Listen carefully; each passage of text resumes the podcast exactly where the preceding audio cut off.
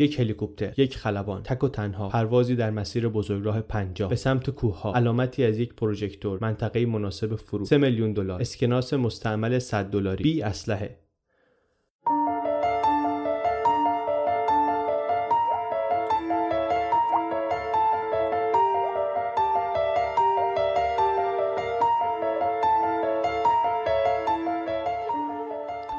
سلام.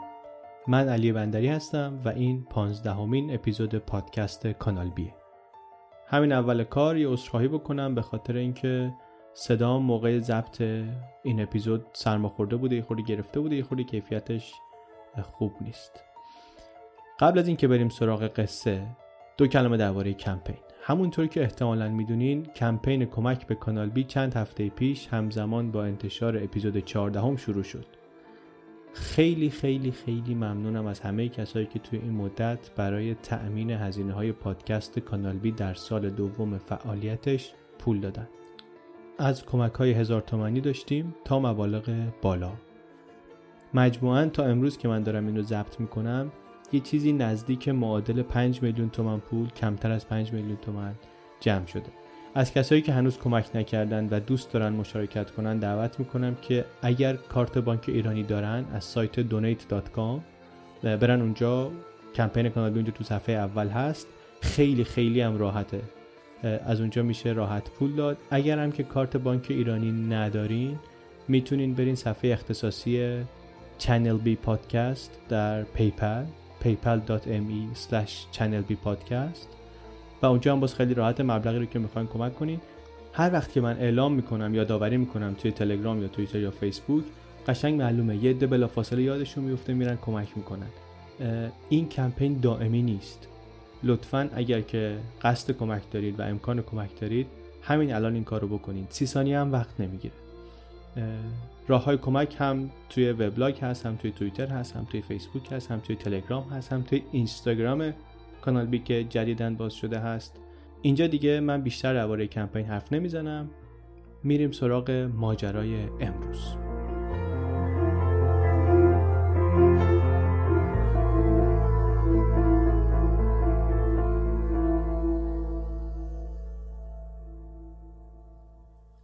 پادکست امروز هم دو قسمتیه. ولی بازم هر دو قسمتش رو همزمان منتشر می‌کنیم. کلا استقبال شد از این کاری که اون دفعه کرده بودیم. من دوست دارم پادکست ها یه قسمتی باشه کوتاهتر باشه ولی یه خود باید تمرین کنم که بشه جاشون داد توی قسمت. بعضی از قصه ها انقدر جذابن که نمیشه بیشتر از یه حدی ازشون زد و کوتاهترشون کرد. اینه که دیگه میشه دو قسمتی. قسمت دوم رو می‌تونین بلا فاصله بعد از اولی گوش بدین. می‌تونین هم بذارین با فاصله بشنوینش. همون جایی که این اولی رو میشنوین دومی هم همونجا هست. گزارش رو که امروز تعریف می‌کنم یک خبرنگار انگلیسی به نام ادم هیگن باتوم نوشته در مجله آنلاین اتاویست چاپ شده با عنوان 1000 pounds of dynamite 500 کیلو دینامیت. بریم ماجرا رو بشنویم.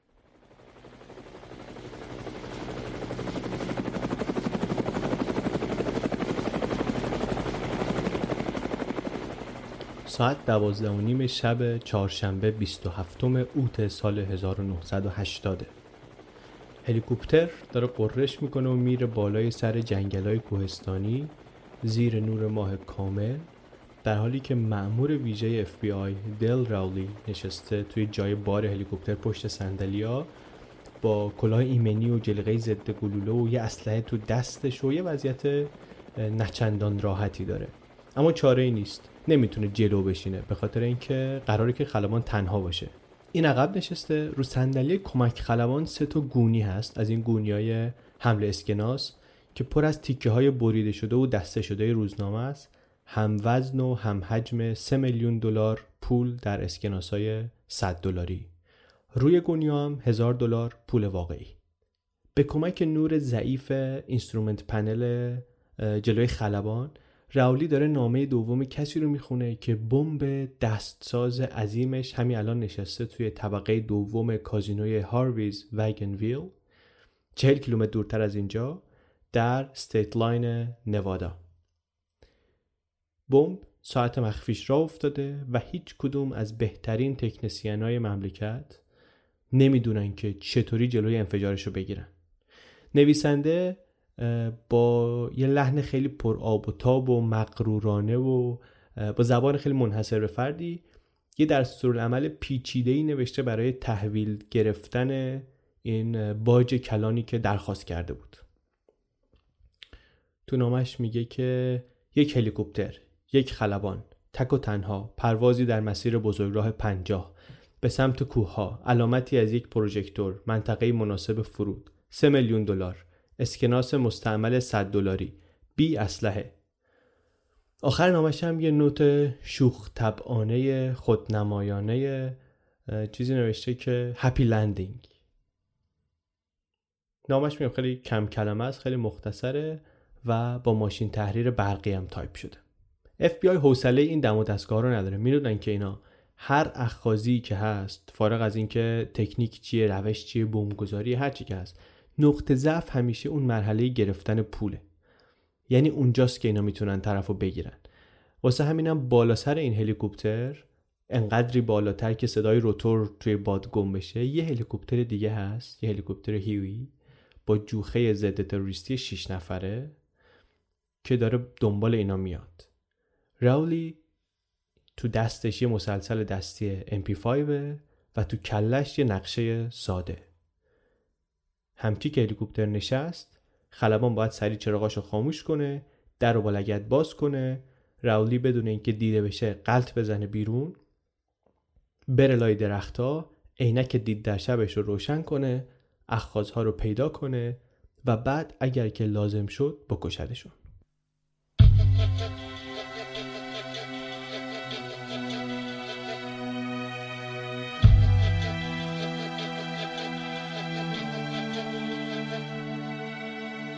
اینا رو تو هلیکوپتر بذاریم بریم 6 ماه قبل. جیمی برجس از پله های ایوون جلوی خونه داداشش در کالیفرنیا رفت بالا زنگ در رو زد. بعد دوباره زنگ زد. بعد سه باره زد. بعد از پنج بار زنگ زدن جانی برجس بالاخره با بیمیلی در رو باز کرد. جانی های بود. جان برجس جونیور. این یه پسری 19 ساله چیزایی که دوست داره علف آبجو دختر و رولینگ ستونز قصهش اینه که دو ماه بعد از تولد 16 سالگیش مدرسهش رو ول می‌کنه و سالش جمع می‌کنه جایزه های موتوکراسش رو برمیداره از خونه می‌زنه بیرون و در واقع به خانوادهش و به پدرش که ازش متنفر بود پشت می‌کنه. میره شروع می‌کنه توی یه غذاخوری 24 ساعته کنار بزرگراه کار کردن شبا هم همونجا رو مبل میخوابه و الان دیگه سه سال از اون ماجرا میگذره با دو تا از دوستای مدرسهش توی این خونه ای که الان جیمی داداشش رفته ببینتش اونجا داره زندگی می‌کنه. کارش اینه که بام سازه یعنی سقف خونه می‌سازه و تعمیر می‌کنه. پول خوبی هم در میاره. کنارش یه مقداری هم علف میکاره و مقدارش رو میفروشه. بقیهش رو هم خودش می‌کشه. نمونه کامل یه lifestyle خاص آخر دهه هفتاده در کالیفرنیا. بلوند برونزه است به خاطر اینکه روزی 6 ساعت بی پیرهن داره کار می‌کنه زیر آفتاب داغ. چشمای سبز باریک موهای پرپشت ژولیده تا سرشونه. ابزار کارشو میریزه پشت ونش و میره از اینجا به اونجا از این جاهای مختلفی که کار می‌کنه. شنبه ها هم همین ونش رو برمیداره. یه موتور میندازه پشتش میره مسابقه. یه ون سفیده. رینگ اسپورت انداخته لاستیک پهن انداخته و رو درها هم از این استیکرهای با مزه چسبونده. جانی تقریبا همیشه high ه و داداشش واسه همین خیلی اعصاب دیدنش رو نداره. جیمی داداش کوچیکتر جانیه. هر چقدر جانی در هم برهم و جولیده و شلخته است این برادرش جیمی متینه و باهوش 18 سالشه ولی از اون خورده قدش بلندتره. تو دبیرستان تیزهوشان درس می‌خونه اونجا. اینم موهای مشکی بلند داره ولی فرقش با داداشش اینه که این فرق مرتب از وسط باز کرده. لباس مورد علاقش پیرن مردونه است. آدم مرتبیه آدم خوش برخوردیه و خلاصه خیلی عجیب نیست که این دوتا برادر آبشون با هم توی جوب نمیره. همون اول که جانی از خونه رفته بود جیمی یه مدت تلاش کرده بود که باهاش همخونه بشه. منتها دیدن که نه اصلا نمیشه این کار نمی‌کنه. آخرش جیمی برگشت پیش باباش توی خونه ای که داشت در هومه شمال شرق فرسنو. الان سه سالی می‌شد که این دوتا برادر با هم حرف نزده بودن. جانی در رو که کرد اولین سوالش این بود که خونم از کجا پیدا کردی؟ جیمی برگشت بهش گفتش که ببین من چیزی ازت نمی‌خوام. بیگ جان منو فرستاده که بهت بگم که به کمکت احتیاج داره. تنها چیز مشترک بین این دوتا برادر الان دیگه ترسشونه از باباشون. بابا یک مهاجر بدقلق مجارستانی که همه صداش می‌کردن بیگ جان. جانی هم از باباش متنفره ولی ته دوست داره که مثلا بابای از این خوشش بیاد.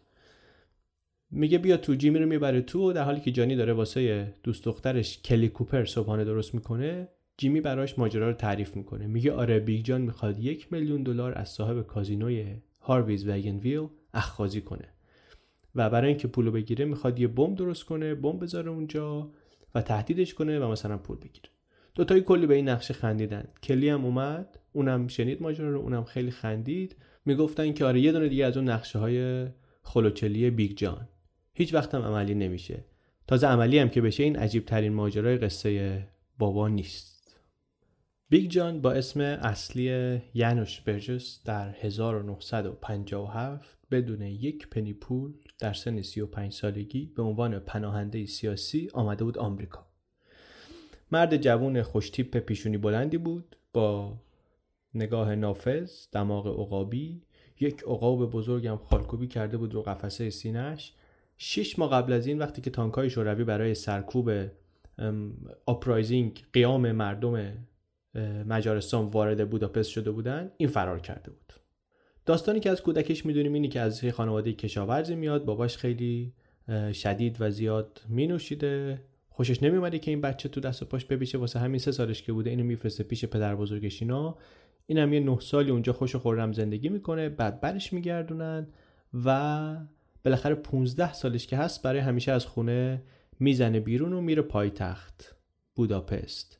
و اونجا خانواده یه قصابی اینو برمیدارن می‌برن پیش خودشون بهش تو قصابی کار میدن اون کم کم اونجا کار می‌کنه تا بعدا میشه مثلا همه کاره اونجا و بعد جنگ جهانی دوم میشه.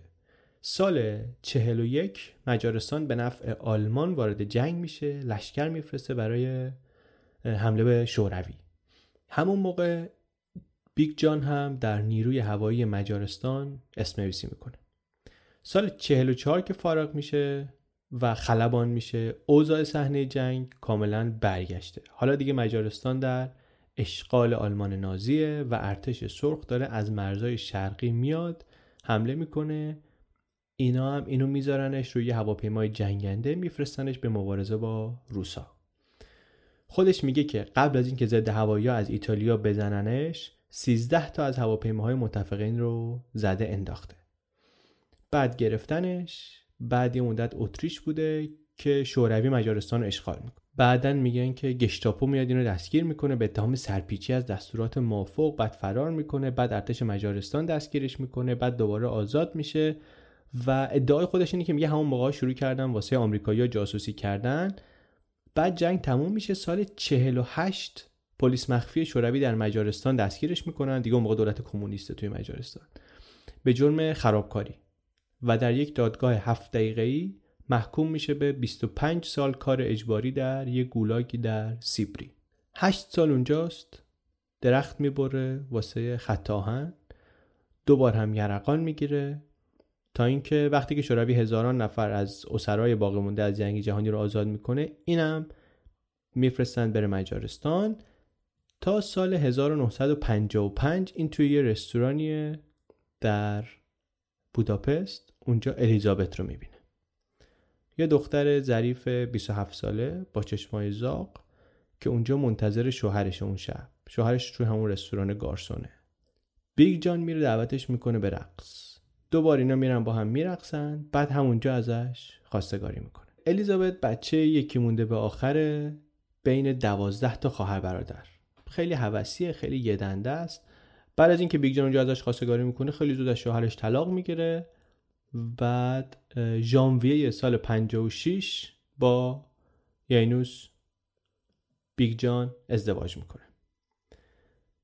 یه دوره آسودگی کوتاهی اون اوایل ازدواجشون هست. بعد کمتر از یه سال بعدش شوروی نیرو میفرسته که uprising مردم مجارستان رو سرکوب کنه. قیام مردم بوداپست رو مردم مجارستان سرکوب کنه.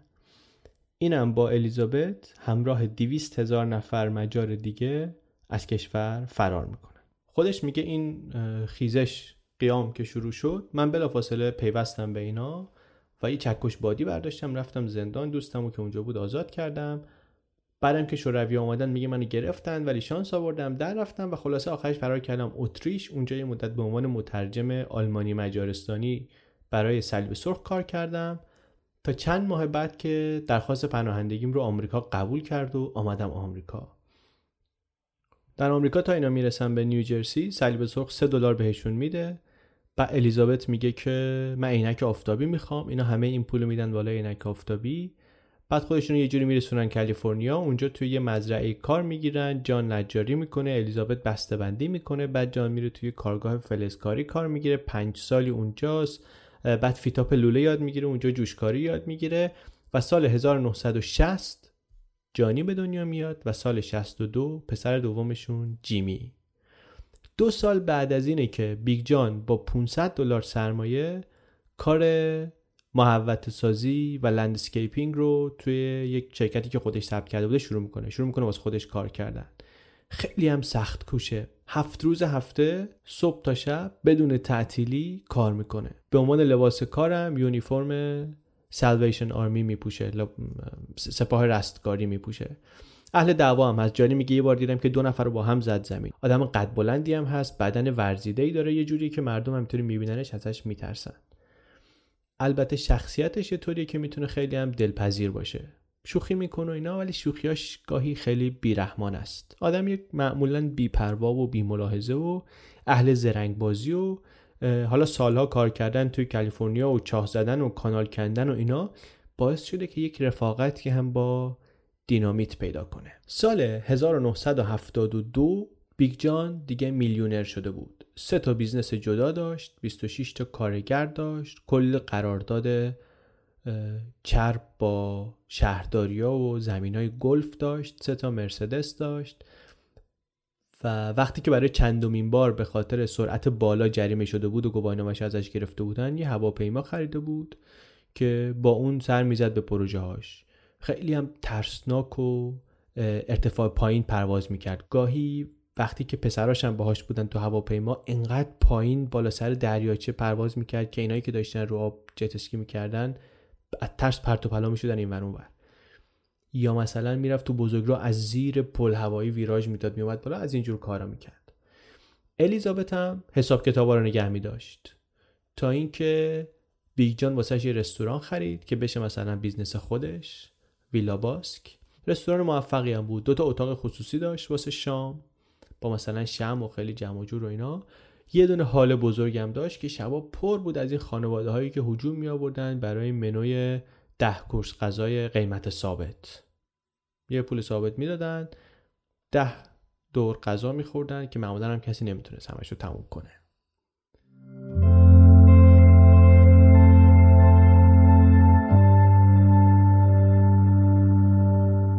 تو خونه هم بیگ جان آدم آچار به دست و زبردست و از این مخترع مسلکی بود.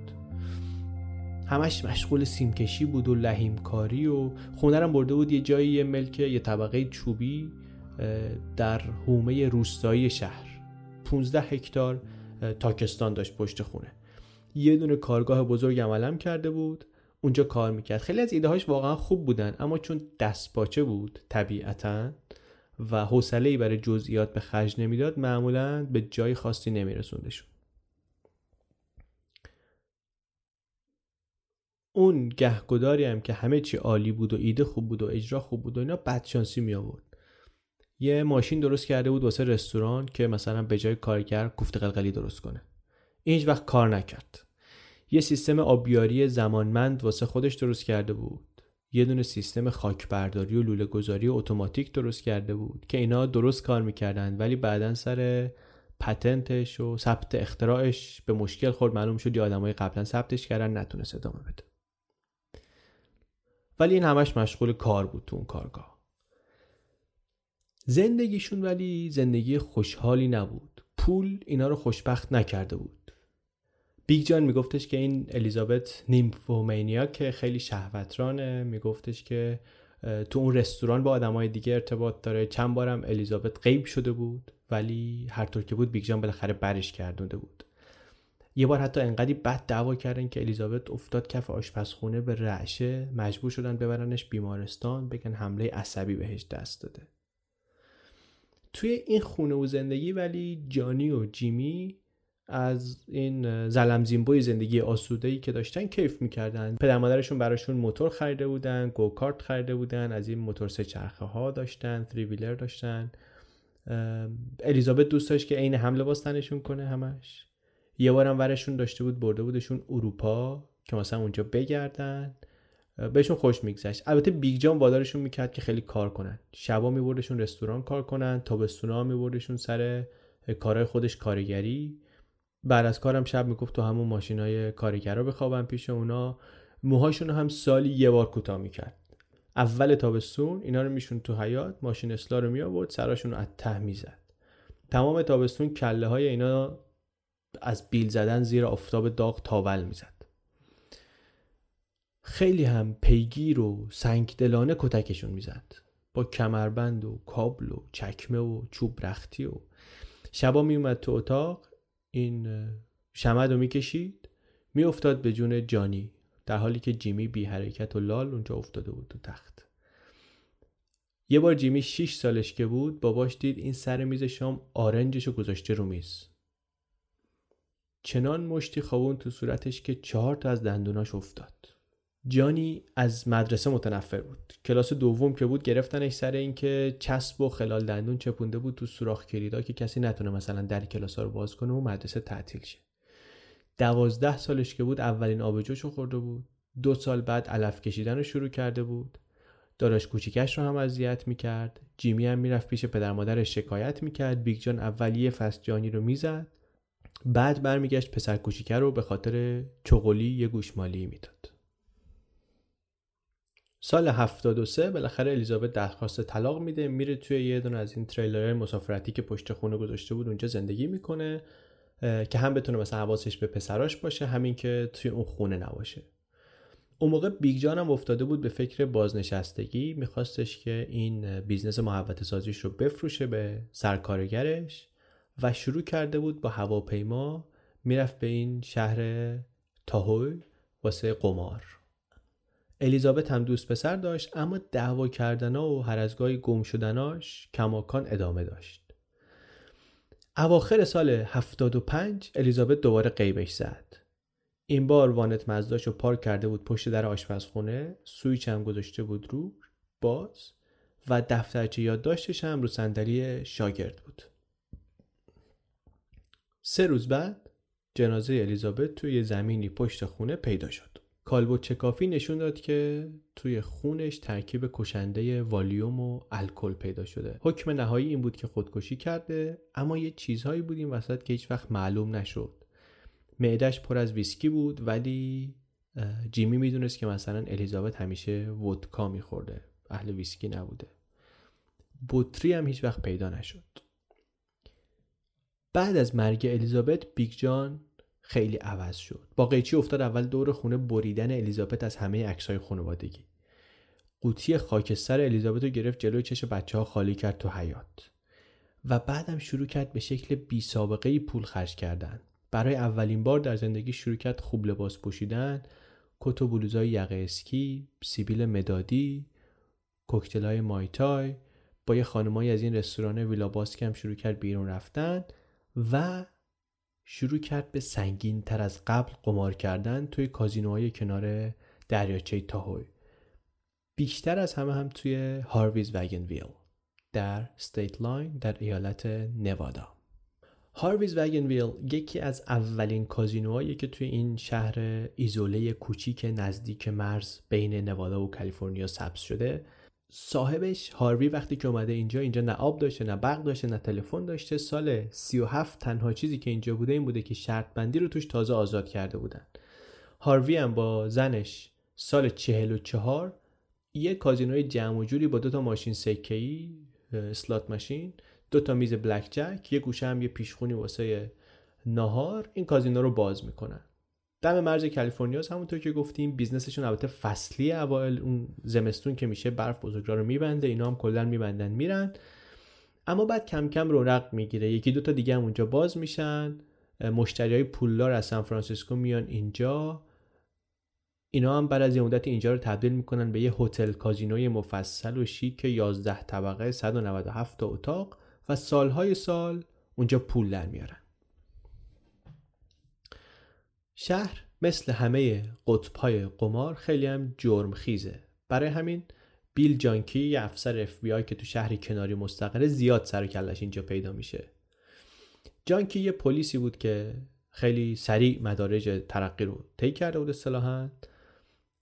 فراری رو تعقیب می‌کرد با جرایم سازمان یافته مقابله می‌کرد. چیزی که زیاد به پستش می‌خورد اخخازی بود. معمولا هم از همین کازینوها. یکی زنگ می‌زد که آره مثلا تو سطل آشغال دستشویی چیزی گذاشتم. اینا می‌رفتن چک می‌کردن بین آره مثلا یارو چهار تا سیم بسته به هم که مثلا اینا فکر کنن بمب بعد دوباره زنگ میدن می‌گفت اون رو پیدا کردین؟ می‌گفتن مثلا آره. میگو 20 تا دیگه از اینا این ور گذاشتم. من 500 هزار دلار می‌خوام. اینا دیگه عادت داشتن به اینا. تقریبا هم همیشه اینا رو سر تحویل گرفتن پول می‌گرفتن. تاکتیک جانکی هم این بود که اول می‌رفت محل قرار رو خوب یاد می‌گرفت و بعدا پول می‌داد و بعدا کمین می‌کرد. یه بار با یه همکارش رفتن سه روز تو بیابون کمپ زدن با لباس مبدل و چادر و اسلحه شکاری و خرگوش مرده و صحنه سازی کامل. تا اینکه بعد سه روز دیدن یه نفر داره سلانه سلانه از اون دور میاد میره سراغ یه منبع آب قدیمی که اینا پول و طبقه قرار گذاشته بودن توش. اینا میرن همونجا سر بزنگا میگیرنش. یه بار دیگه طرف گفته بود که پولا رو بذارین توی یه سطل آشغالی لب ساحل دریاچه. کیلومترها دورتر از هر هر چیزی. اینا می‌ذارن و همونجا کمی می‌کنن. ده شب دو نفر با لباس قواسی از دریاچه میان بیرون. دیگه اینا خیال کرده بودن که خیلی باهوشن دیگه. نه رد پایی نه هیچی. ولی همچی که میان بیرون جانکی و همکارش میرن همینجوری میگیرنشون که همه رو می‌گرفتن. میگفتش که مهم نیست نقشت چقدر پیچیده است. شما آخرش بالاخره باید بیای سراغ پولا. یه بارم جانکی رفته بود دوره مخصوص بمب و یاد گرفته بود که چطوری از بقایای بعد از انفجار مثلا اطلاعات جمع کنه. سال 1980 که شد این آدم دو سه باری رفته بود سر صحنه های بمب و یه چیزایی دستش آمده بود ولی هیچ کدومشون چیز اساسی نبودن.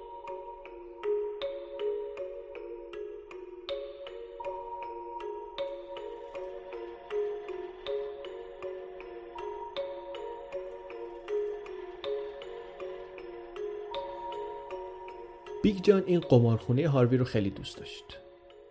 اینجا یه جوری باهاش رفتار می‌کردن که فکر می‌کرد شأنش همینه شأنش رو رعایت می‌کنن. جوری که انگار مثلا واقعا کسیه. بازیش هم blackjack بود زیادم بازی می‌کرد. میومد خونه دسته های اسکناس 100 دلاری رو تکون می‌داد تو هوا. لاف می‌زد که آره هیچ کی بلد نیست چطوری بازی کنه. ببین چقدر پول در آوردن اونجا هم اینا خیلی بهش عزت و احترام میذاشتن. مجانی بهترین اتاق هتل رو بهش می‌دادن. معمولا اتاق محبوبش. یه سویتی بود شماره ده 17 با کارکنان اون هتل کازینو هم رفیق شده بود. یه بارم حتی دعوتش کردن به ملک کوهستانی هاروی صاحب کازینو. سه روزی اونجا بود. می‌رفت کوه پیمایی کپک و قرقاول می‌زد. خیلی صفا می‌کرد. یه به فرمان بهش که با هلیکوپتر هاروی بره یه دور بزنه. تو هوا که بودن خلبانه دید که این خودش هواپیما میپرونده و وارد و اینا گفت اگه می‌خوای می‌تونی پرواز کنی. این هم از خدا خواسته. هرچند هلیکوپتر تا حالا نپرونده بود. میره میشینه و چند تا دور می‌زنه و هرچند در جا معلق موندن یه خورده سختشه. ولی دست و پاشو بالاخره جمع می‌کنه و یه فرود نسبتا آبرومندی داره. بعد یواش یواش بیگ جان شروع کرد بیشتر و بیشتر توی کازینو موندن و پسرا رو ول کردن به حال خودشون تو خونه. یه روز یه کامیون اومد خونه با 8000 دلار مواد غذایی کنسروی. از سوپ گرفته تا انواع کنسرو. همه چی. قفسه های گاراژ از زمین تا سقف پر شد. بعد گوشت آوردن و غذاهای دریایی. یک تن گوشت گاو. در واقع سه تا گاو پروار کامل. به اضافه چهار تا بره. خوک خرچنگ کالباس 100 کیلو هات داگ. همه اینا رو توی یه فریزر صنعتی بزرگ ته حیات انبار کرد. بعد به پسرا گفتش که واسه سه سالتون غذا گذاشتم. من دیگه رفتم که رفتم خودش رفت قمار گفت حالا من یه ما دیگه میام یه سری بهتون می‌زنم. بعد با یه دختر 18 ساله ای از اینایی که تو رستوران کار می‌کردن ازدواج کرد. قبل یه سال به هم خورد. بعد شروع کرد دیدن یکی دیگه از این خانمایی که تو رستوران بودن جوان یه خانم مومشکی چهل و چند ساله مادر چهار فرزند توی دانشگاه اسپانیایی خونده بود و اوقات فراغتش رو بولینگ می‌کرد گلف بازی می‌کرد. الان هم از شوهر و بچه‌هاش جدا شده بود. آخر هفته ها تو رستوران کار می‌کرد. در طول هفته هم کار اداری داشت. با جان که آشنا شد پدر مادرش از این دوست پسر جدیدش خیلی خوششون نمیومد می‌گفتن که چرب زبونه و دغلباز و اینا. ولی جوان ازش خوشش میومد انقدری که خیلی زود اومد بساطش آورد خونه بیگ جان. جانی هم که ترک تحصیل کرده بود و گفتیم رفته بود الان مونده بودن این و بیگ جان و جیمی تو خونه همون موقع ها بود که مامورای وصول بدهی کازینوی هاروی برای اولین بار آمدن سراغ بیگ جان اینا یه کسایی که اسمشون collector جمع کننده بدهی‌ان. وصول کننده بدهی‌ان. کارشون اینه که با نامه و ایمیل و اینها میان بدهی های آدما رو جمع می‌کنن. رمز موفقیتشون هم اینه که خیلی مصرن در کار خودشون. شما هم قانونا نمی‌تونی جلوی زنگ زدنش رو بگیری مگر اینکه وکیل داشته باشی. می‌تونن به محل کارت زنگ بزنن می‌تونن راجع به حقوقت سوال کنن. یه سری اختیارات اینطوری دارن. خلاصه اینا میان سراغ بیگ جان و میگن که آقا چند تا چکت برگشت خورده هزار دلار مثلا بده. کاری اینم زود اینو حل و فصلش می‌کنه. یه مدت بعد رستوران آتیش می‌گیره. پلیس هم مشکوکه که این حادثه عمدیه. بیگ جان 300 هزار دلار پول از بیمه می‌گیره همش رو می‌بره توی blackjack به فنا میده. بعد که دیگه همه چی رو از دست داده بود خونش رو به سمن بخص میفروشه به جان دوست دخترش که قرضاشو بده. ولی اونم کافی نیست. سال 79 یه چک 15 هزار دلاریش برمیگرده. این آژانس وصول بدهی میاد سراغش. این هم قول میده میگه من تا یه ماه بدهی رو میدم. همونجا هم هزار دلار بهش میده. اما بقیه پول رو نمیده. بجاش میره یه آپارتمانی نزدیک قمارخونه اجاره می‌کنه و مستقیم میره سر میز. اون موقع اوضاع سلامتی بیگ جان هم داره مثل بقیه زندگیش داغون میشه. معده دردای بدی داشت دوبار جراحی کرده بود شربت معده رو قرط قرط مثل ساندیس می‌خورد و سال 79 تشخیص دادن که سرطان معده داره. بستری هم شد یه مدت اما باز ماهی دو سه هفته می‌رفت قمار بلکه این پولاشو بتونه برگردونه اما دیگه نه پولی براش مونده بود نه شانسی. آخر اون سال با یه دختری میره کازینوی هاروی اتاق می‌خواد اینا هم اون اتاق محبوبشو بهش میدن اما یه خورده بعد برمیگردن میگن که ببخشید شما نمی‌تونی اینجا بمونید. اتاق ازش می‌گیرن و اینا رو میفرستن توی یه اتاق کوچیکی که از تخت میومدن پایین جا نبوده را برن تو اتاق. دختر برمیگرده بهش میگه که بابا من فکر کردم تو آدم حسابی هستی کسی هستی واسه خودت. اینم خیلی خجالت می‌کشه. فردا صبحش جان برجس بیدار شد. و با دهه جدید زندگیش مواجه شد. 58 سالش بود سخت بیمار بود ورشکسته بود سابقه دوبار طلاق داشت و شدیدا تحقیر شده بود. دیگه چیزی واسه از دست دادن نداشت.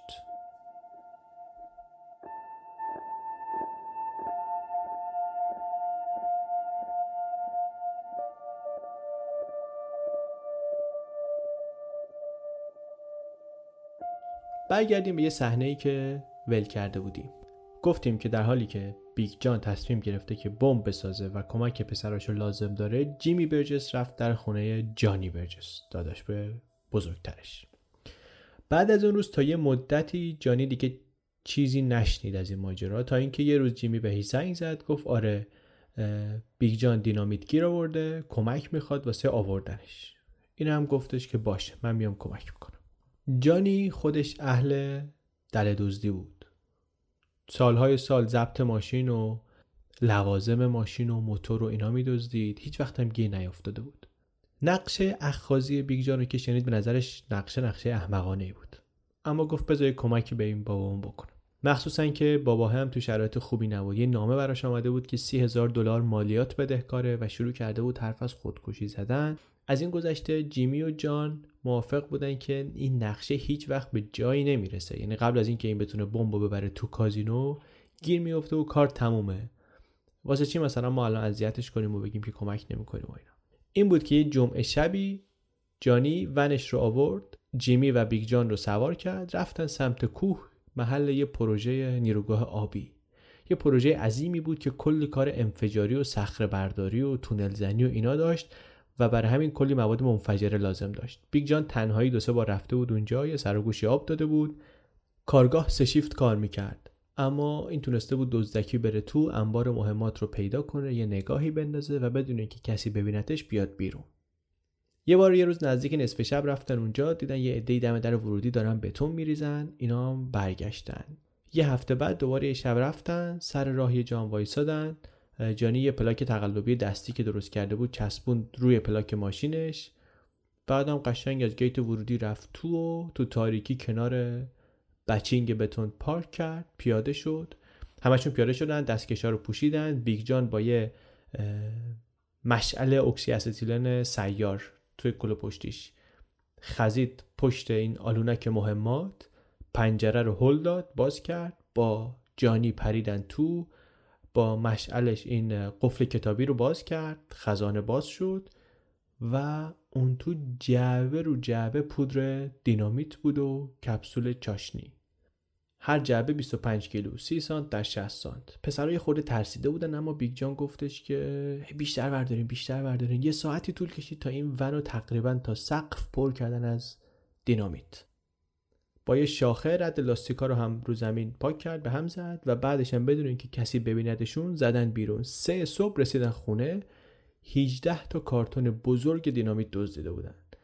روی هم بیشتر از 500 کیلو. کافی برای اینکه یک ساختمون عظیم رو با خاک یکسان کنه. دینامیت ها رو بردن چیدن تو اون فریزر صنعتی کنار اون گاو و بره و خرچنگ و هاتداگایی که از چند سال پیش اونجا مونده بود و بیگ جان یه قفل زد روی فریزر. فرداش یه روزنامه محلی یه خبر کوتاهی درباره دزدیده شدن معادل 50 هزار دلار دینامیت از یک کارگاه نوشت. و این هم نوشته که آره هیچ سرنخی پیدا نشده از دزدها کلانترم میگم هیچ مزدونی ندارم. جانی خونه بود که تلفن زنگ زد. کلی بود دوست دخترش. گفتش که کار شما بود نه؟ این گفت چی چی کار ما بود؟ گفت دینامیتا شما دزدیدنش نه؟ جانی زد به خط هاشا. ولی کلی خود اصرار کرد. این البته چیزی بروز نداد و خیلی زود بعد از این ماجرا اینا از هم جدا شدن.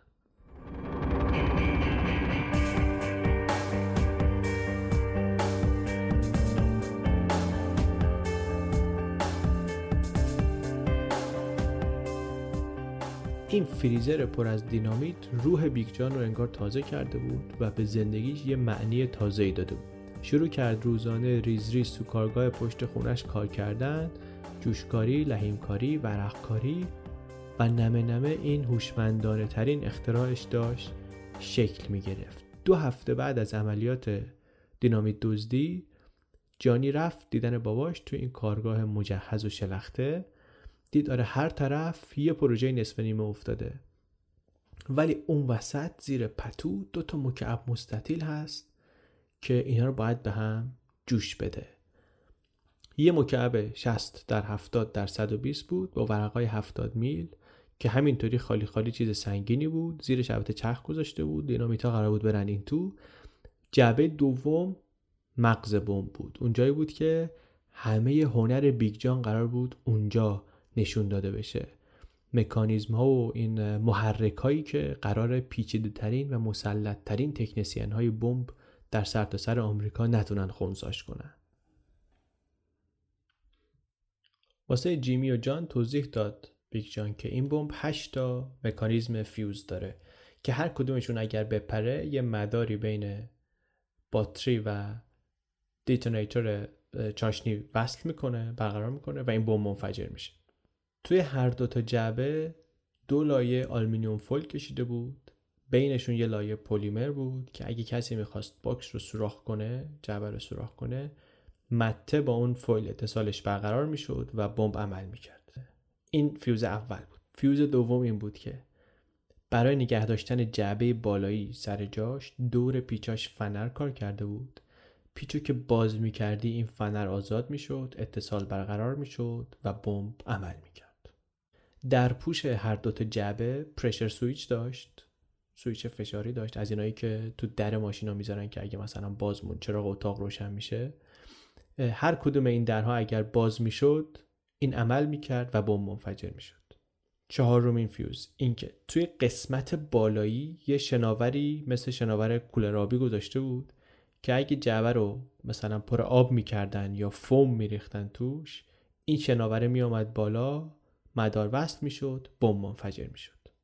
یه فیوز دیگه اینکه یه پاندولی با aluminum foil درست کرده بود یه آونگی که اینو گذاشته بود توی لوله پی وی سی دورش هم دوباره aluminum foil پیچیده بود اینو معلق کرده بود و کشیده اینو میذاشت توی جعبه. و وقتی که فعال می‌شد اگر بمب هر تکونی می‌خورد یعنی اگه می‌خواستی هر جوری این بمب رو جابجا جا کنی این پاندوله شروع می‌کرد حرکت کردن می‌خورد به یکی از دیواره های توی لوله تماس برقرار می‌شد و بمب منفجر می‌شد.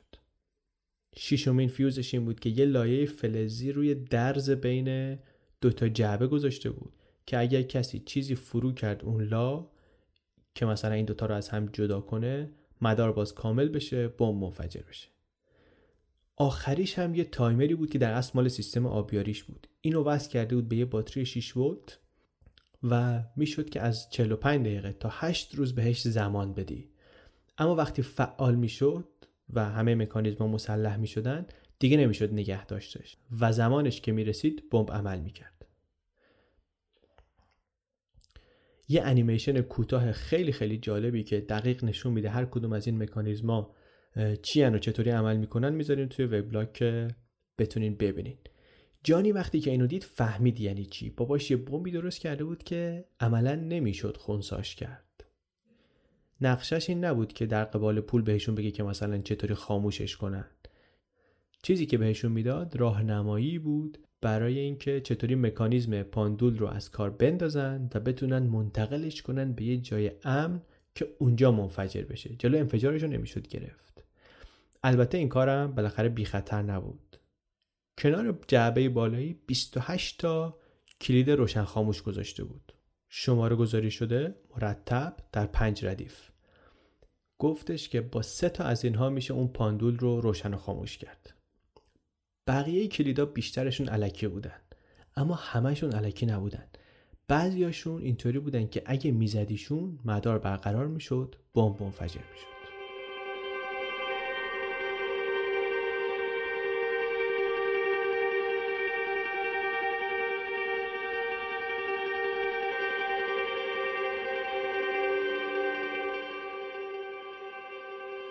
تمام تابستون رو بیگجان روی این بمبش کار کرد. سیمکشی ها رو کرد جعبه ها رو خالجوش زد به هم یه گاری درست کرد واسه اینکه این ور بتونه ببره جعبه پایینیه رو.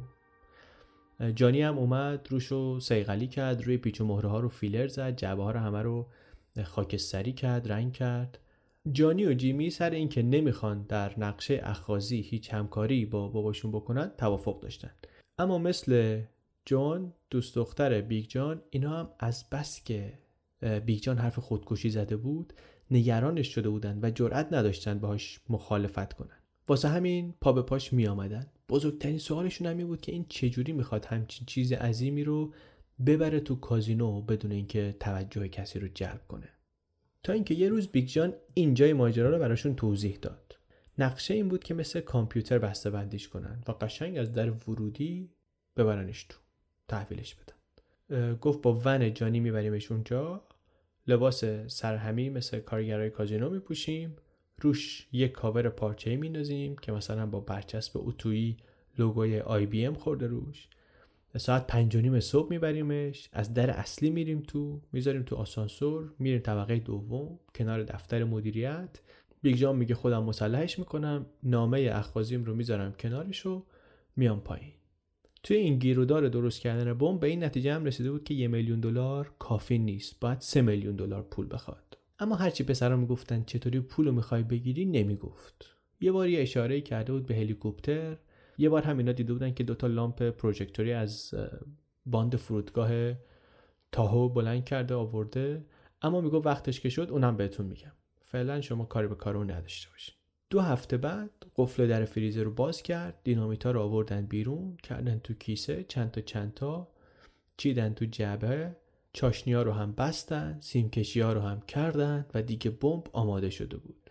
یه هفته بعد جیمی آمد تو آشپزخونه دید که نامه هم آماده شده.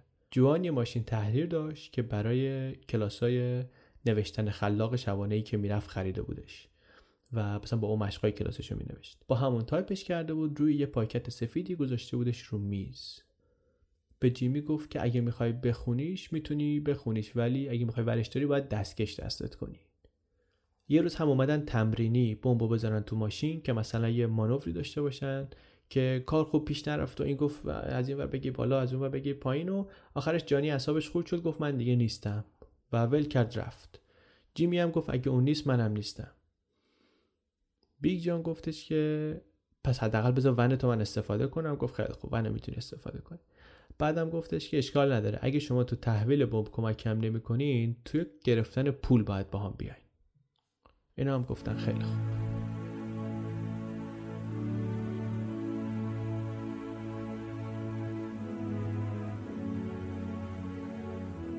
چیزی که شنیدین قسمت اول از اپیزود 15 پادکست کانال بی بود با عنوان 500 کیلو دینامیت. قسمت دوم این اپیزود همزمان با قسمت اول در ناملیک و ساوند کلاود منتشر شده و همین الان می‌تونید از اپلیکیشن پادکستتون هم بشنوینش. اگر دوست دارین که ما بتونیم در سال دوم یه خورده مرتبتر و یه کمی بیشتر پادکست تولید کنیم لطفا در تأمین هزینه های پادکست به ما کمک کنید. اگر کارت بانک ایرانی دارین می‌تونید برید به سایت donate.com دوش دو عدد donate.com اگر هم ندارید می‌تونید برید paypal.me channelbpodcast تا دو هفته دیگه ما منتظر کمک های شما هستیم. کانال بی رو در توییتر، فیسبوک، تلگرام و اینستاگرام دنبال کنید. اونجا یه سری اخبار حاشیه‌ای و مطالب و اخبار جدید درباره ماجراهایی که قبلا توی پادکست تعریف کردیم منتشر می‌کنیم. چنل بی پادکست